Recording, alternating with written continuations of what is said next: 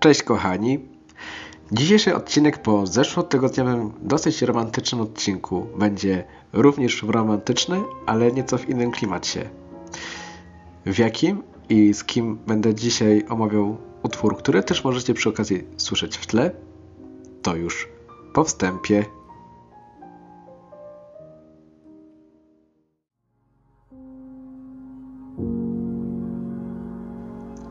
To jest świat muzyki. Odcinek Nocturne, opus 9, numer drugi.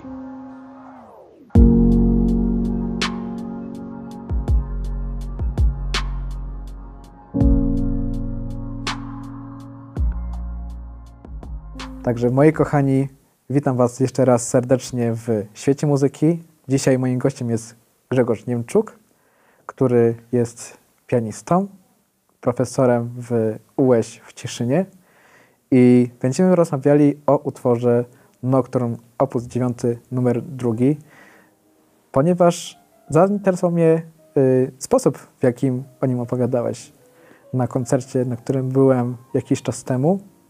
I też y, chciałem Ciebie zapytać o ten utwór właśnie specyficznie, jak y, uczyłeś się go grać, kiedy się go nauczyłeś? Raz, dwa, jaki to był stopień łatwości czy trudności nauczenia się tego utworu? Witam wszystkich e, serdecznie. Dziękuję e, za zaproszenie. Mm, pamiętam, to już było dosyć dawno temu. Nie pamiętam dokładnie, który to mógł być rok, ale myślę, że, że mogło to być już ponad 10 lat temu, chociaż nie uczyłem się tego nokturnu, co ciekawe, w szkole. Nigdy. Nie uczyłem się go na studiach. Więc dopiero się go nauczyłem po studiach, ponieważ jest to, może dlatego Nocturne ten jest y, bardzo popularny, bardzo. Każdy go zna, dużo ludzi go gra i często takie utwory w szkole czy na studiach nie są pociągające tak bardzo. My wolimy się uczyć utworów rzadziej wykonywanych, a też pięknych. Mhm. E, ale pamiętam, że dostałem zaproszenie, aby wystąpić w Warszawie e, w, na Nocy Muzeów, jak to się mówi, w Muzeum Fryderyka Chopina. E, I pamiętam to jak dzisiaj, dlatego że zadzwoniono do mnie to taki bardzo typowy polski sposób, bodajże na dwa tygodnie przed.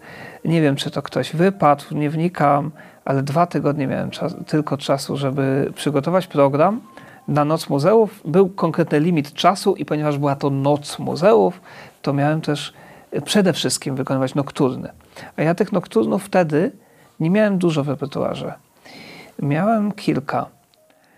I a miałem tylko dwa tygodnie na przygotowanie, więc to było naprawdę trudne i zacząłem myśleć, co tu zagrać. Pamiętam, że grałem wtedy, miałem w repertuarze e, z opusu dziewiątego, czyli to z tego samego opusu, ale numer trzeci. Mhm a nie miałem pierwszego i drugiego. I otworzyłem nuty i stwierdziłem, ok, pierwszy, drugi, nauczę się w dwa tygodnie spokojnie tego. Tak mi się wydawało. A więc to było tak. I tak się stało faktycznie. Okazało się, że ten Nocturne S, o którym dzisiaj rozmawiamy, jest bardzo prosty do nauczenia się i do zapamiętania, bo przede wszystkim chodzi o to, żeby to też zapamiętać. E, bardzo dużo się tam powtarza. Lewa ręka jest praktycznie cały czas taka sama w tych częściach, które tam są, bo one się przeplatają, konkretne części. E, część A, część B, część A, część B jest taka sama i w zasadzie opanowałem go pamięciowo w dwa dni, e, a grać go potrafiłem już no, trzeciego dnia, czwartego, także to spokojnie było. Więc y, y, utwór łatwy, ale oczywiście ja już byłem po studiach, prawda, już, tak. także to miałem takie przygotowanie, grałem wcześniej dużo innych utworów bardzo trudnych. No, także... Też takie pytanie, bo tak jak rozmawialiśmy na wizji, teraz tutaj w podcaście jeszcze raz zapytam, bo ty grasz na pianinie, pytanie, z nut czy ze słuchu? Jaki jest twój tryb uczenia się na przykład utworu, nie no, kiedy z słuchasz? Z nut. E, nie wyobrażam sobie w ogóle uczenia się skomplikowanych utworów e, ze słuchu. Po prostu nie ma możliwości, żebyśmy ze słuchu nauczyli się 100%, 100% nut, które zostały zapisane przez kompozytora. Także jeszcze jakieś bardzo łatwe utwory. Jak byłem dzieckiem, to grałem ze słuchu, ale granie ze słuchu nigdy nie było zgodne z oryginałem, po prostu. Mm. I dlatego, mm, tak jak mówię, nie wyobrażam sobie tego. Musimy umieć znać mm, dokładny zapis, ponieważ to jest sposób, w jaki kompozytor, który już nie żyje od dawna, zostawił nam obraz tego dzieła, które stworzył. Nie mamy nagrań, to znaczy mamy nagrania innych pianistów, tak. ale nie mamy nagrania oryginalnego. dzieła oryginalnego. To tak jakby malarz. Um, spróbuję sobie to wyobrazić, bo to jest w sumie ciekawe. Tak jakby malarz, yy, nie wiem, na przykład Dama z łasiczką, taki obraz, prawda, Leonardo da Vinci, który w, w Krakowie zresztą możemy go podziwiać. On, wyobraźmy sobie, że on nie istnieje, ale Leonardo da Vinci zostawił e, opis, dokładny, szczegółowy opis tego obrazu. Taki, że działa na naszą wyobraźnię. I my musimy go namalować według tego opisu. To, to jest to samo troszeczkę z graniem muzyki. Mm. Zresztą Damę z Łasiczką to też taka ciekawostka dla tych, którzy są rzeczywiście w Krakowie. W Mocaku jest y, wystawa, gdzie jest y, ichniejsza interpretacja obrazu Damy z Łasiczką, gdzie ta łasiczka jakby wyszła z obrazu jest nad obrazem. Ale ciekawostka. Tak. Faktycznie. Piękny obraz. E, no, więc wracając do tego tematu nokturnu i grania ze słuchu. E, no, granie ze słuchu wiąże się już z tym, że słuchamy interpretacji kogoś innego. E, nie wiem, czy rozumiesz. Tak, ten, tak, tak. Bo to jest takie troszkę już głęboko. Zawsze słuchamy interpretacji kogoś innego, nie dotykając oryginału. I nie wiemy, czy ta interpretacja jest dobra, bo nie wiemy. E, a wiemy tylko wtedy, kiedy mamy nuty, umiemy je czytać i widzimy, czy ta interpretacja jest zgodna z tym, co zostawił ten kompozytor tak. nam. Więc y, dlatego ja tutaj kategorycznie y, y, obstaję przy tym, żeby grać z nut. Zdecydowanie. Jeśli chodzi o sam nocturne, no, wspominałeś, że jest bardzo popularny, wręcz można go usłyszeć chociażby w Pendolino, jak się jedzie, tak. na każdym przystanku, kiedy się wjeżdża na stację, jest grany. Jak, jako ty, jako pianista, masz odczucie, może nie stricte tutaj mówimy o tym um, użyciu utworu już komercyjnie, tylko właśnie jaki jest twój stosunek do samego utworu poza tym światem komercyjnym? Jakby, kiedy go słuchasz, jakie masz na przykład wspomnienia z nim? E, ja go, ja, go, ja go raczej nie słucham za bardzo, ja go bardziej gram niż go słucham, ale jak w Pendolino na przykład go słyszę, e, e, to w pewnym momencie już mam go dosyć, bo, bo za każdym razem jest to samo. Mogli wydawać czasami na przykład na każdym przystanku troszkę inny fragment. To wtedy byłoby to ciekawsze. Natomiast powiem tak, uwielbiam go grać, ponieważ on mi się kojarzy z młodym Chopinem zakochanym, i wyrażającym tą miłość. I ja to odczuwam grając ten utwór. Zawsze mi się to z tym kojarzy. I nawet pomimo tego, że są tak popularny i że gram go tak wiele razy, to jestem w stanie za każdym razem grać go trochę jakby w taki sposób, jakbym grał go po raz pierwszy. To jest bardzo ważne, bo żeby nie było takiej jakiejś tak, rutyny. znudzenia czy rutyny właśnie. To, to jest najgorsze, co może być. No ponieważ on jest, e, no jest to arcydzieło. To jest utwór, e, jest tam prostota wypowiedzi i jednocześnie e, geniusz. Zarówno harmoniczny, jak i melody, melodyczny, tak byśmy powiedzieli, no Chopin melodysta. Tak. Wspaniałe, wspaniałą melodię napisał, która w zasadzie powinna być śpiewana. Bo to trzeba podkreślić. To jest tak napisane, jakby to miała śpiewać śpiewaczka. A dlaczego? Ano dlatego, że y, on był zakochany właśnie w śpiewaczce i myślał o niej pisząc ten utwór. To jest właśnie piękne, jak się słucha tego utworu, bo nie ukrywam, że to jest, mimo tego, że to jest komercyjny utwór, to jest jeden z moich ulubionych nokturnów, Dlatego, że y, właśnie on mi się kojarzy z tym takim, to się yy, duchowym tańcem dwóch dusz, to, to nazwę. W sensie, że właśnie kiedy mówimy o zakochaniu, to nie mówię o tym takim zauroczeniu, yy, jakie najczęściej nam przychodzi do głowy, tylko właśnie już to jest ten wyższy poziom, na który yy, możemy tylko wejść, kiedy jakby puścimy to takie hamulce typowych emocji czu, wyczuwanych w ciele. Zgadza się. I, i, e, pięknie tutaj to ująłeś, e, używając słowa taniec. Bo jak wsłuchamy się w lewą rękę tego nokturnu, to tam tak naprawdę jest walc. Tak naprawdę rytm lewej ręki jest na trzy. I można, jeśli ktoś ma dobry słuch i y, spróbuje zamknąć oczy i posłuchać lewej ręki, usłyszeć właśnie to raz, dwa, trzy, raz, dwa, trzy. W taki sposób jest napisany ten akompaniament.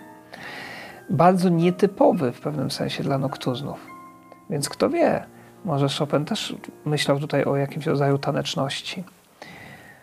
Bo właśnie to jest y, takie chyba skojarzenie, to też będzie ciekawe później, kochani, w komentarzu, żebyście napisali, jakie wy macie skojarzenia z tym utworem, ponieważ być może wy macie jakieś inne spostrzeżenia, a to też będzie bardzo fajne dla nas y, do wiadomości, być może nawet dla Grzegorza, który jak y, jest koncert, przychodzi ten czas koncertu, to bardzo ciekawie właśnie opowiadasz o tym utworze i on właśnie mnie, mnie, mnie zafascynował do tego, żeby się spotkać w tym chociażby odcinku. Mm.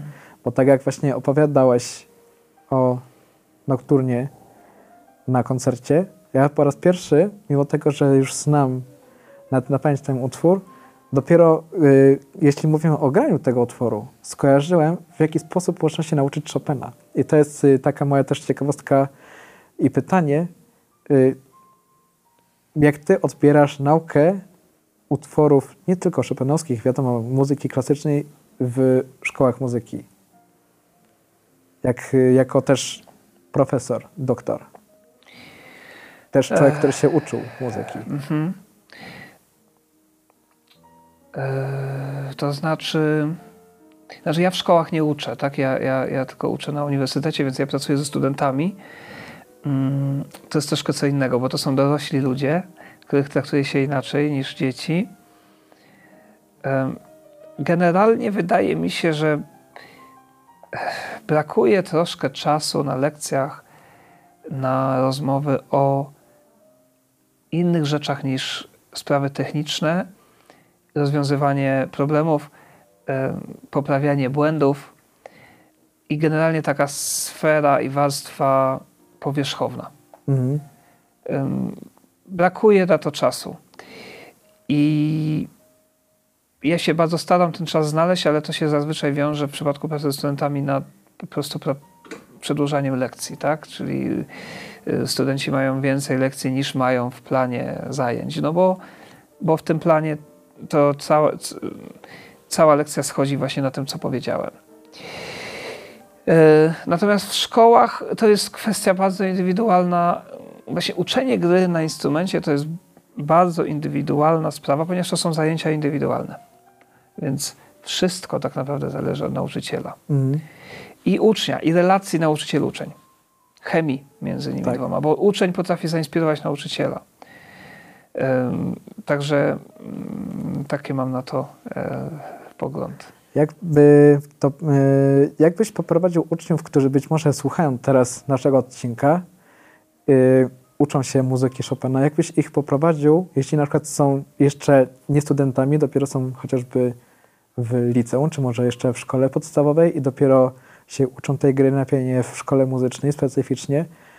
Jaką byś dał im radę, jeśli mają, załóżmy, ciężkiego nauczyciela trudnego, który może nie do końca właśnie potrafi wytłumaczyć tą muzykę w ten sposób, żeby ona była tańcem do zagrania, a dałbym, nie jakby takim sztywnym utworem? Mm, dałbym radę w przypadku, mówimy o Chopinie i y, konkretnie, tak? Tak, tak. Y, to w przypadku Chopina dałbym radę taką. Mm, wiecie, e, teraz zwracam się właśnie do, do tych zainteresowanych.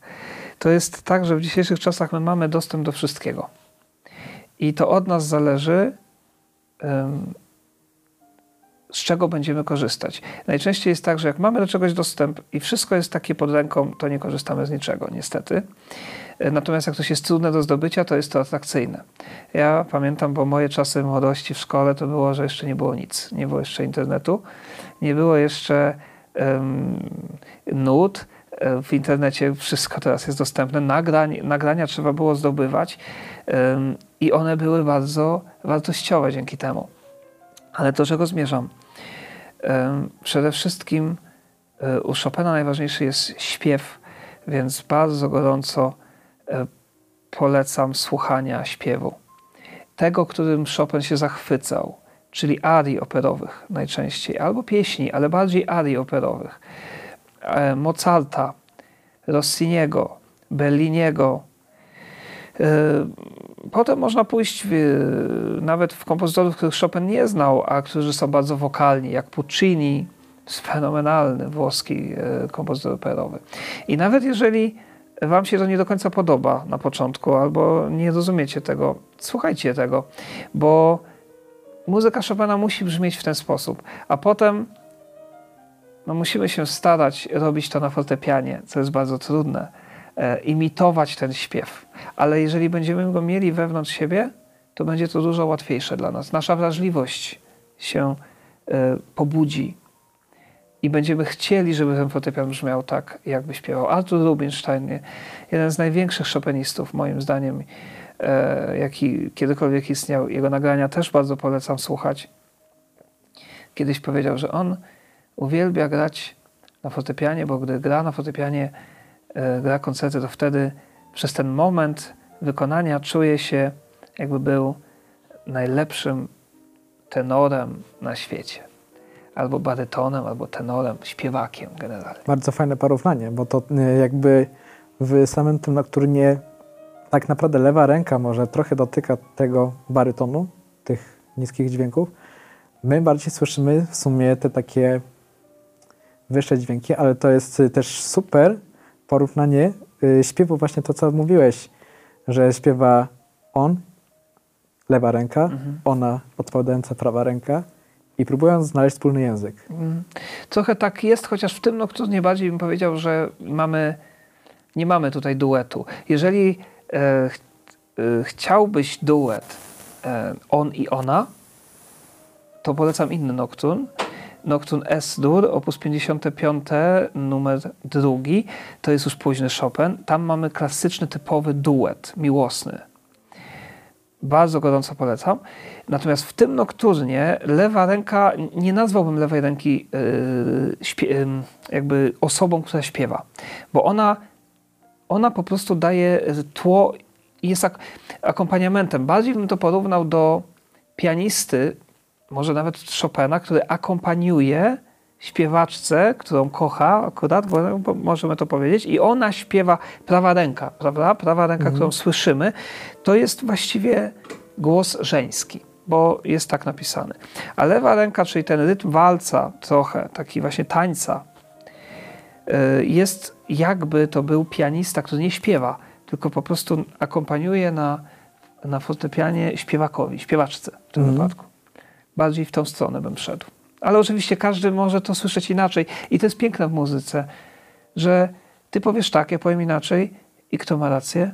Nie ma racji. Nie ma racji. Albo każdy ma z nas rację. Tak. Bo każdy ma prawo. Albo, to taka też ciekawostka, jak to mówi jedna z youtuberek, Iziuniu, tutaj cię bardzo pozdrawiam. Jedyna racja to wibracja. A, bardzo dobre. Bardzo, bardzo trafne, bardzo trafne. No bo taka jest prawda. Bo każdy ma prawo. Nawet jeżeli komuś się nie kojarzy ten nocturn, E, z miłością na przykład, to, to co? Też, mo, też mo, może mu się nie kojarzyć. Aczkolwiek jak już w dwójkę niezależnie o tym powiedzieliśmy, że jest to takie skojarzenie, to jest to też bardzo fajne dla Was, kochani, i to jest refleksja z mojej strony. Jak będziecie być może w przyszłości słuchali tego utworu, niekoniecznie w Pendolino, tylko we własnym zakresie, może na spacerze, albo właśnie w jakimś takim klimatycznym nastroju, posłuchajcie tego utworu w kluczu nawet nie tego, co my tu mówimy w podcaście, tylko posłuchajcie go w znaczeniu, co on do was specyficznie mówi. I pozwólcie się nieść tą muzyką. Tak, i ca całą muzykę klasyczną musimy słuchać w taki sposób i Chopina też. E, najlepiej najpierw tak posłuchać, a potem, jeśli się chce e, głębiej wejść, to zacząć szukać um, jakichś źródeł, których możemy się dowiedzieć, co tam jest. Na przykład polecam moje filmy na YouTubie o każdym z utworów Chopina. Bardzo polecam. Zresztą będziecie mogli znaleźć link w opisie do y, i YouTube'a, i do Facebooka Grzegorza, bo tutaj na tych dwóch kanałach właśnie Grzegorz działa i właśnie też można i posłuchać, i zobaczyć, w jaki sposób też są te utwory omawiane. No myślę, że w przyszłości też będzie ciekawie, jeśli będzie też taka okazja, więcej takich utworów, nie tylko Chopina, omówić w podcaście. Y, czy to będzie Mozart, czy to będzie Bach, czy Beethoven, to myślę, że to będzie ciekawe. Na ten czas, kochani, żegnamy się. Bardzo było mi miło z Tobą porozmawiać, Grzegorzu. Dziękuję bardzo. Mi również było bardzo miło. I myślę, że usłyszymy się wspólnie jeszcze w przyszłości w jakimś odcinku. Myślę, że tak. Dziękuję. Dziękuję. Także kochani, na dziś to tyle z mojej strony. Mam nadzieję, że odcinek Wam się podobał. Też napiszcie komentarz tutaj z podziękowaniami dla Grzegorza Niemczuka za to, że ma świetne koncerty i że mogliście też go usłyszeć. Napiszcie, y, jak się Wam słuchało w ogóle naszej relacji w dwójkę. I oczywiście, tak jak wspominałem, do usłyszenia być może w przyszłości w innym odcinku. Na ten czas to tyle z mojej strony. Trzymajcie się. Pozytywnych wibracji. Do usłyszenia w następnym odcinku. Cześć.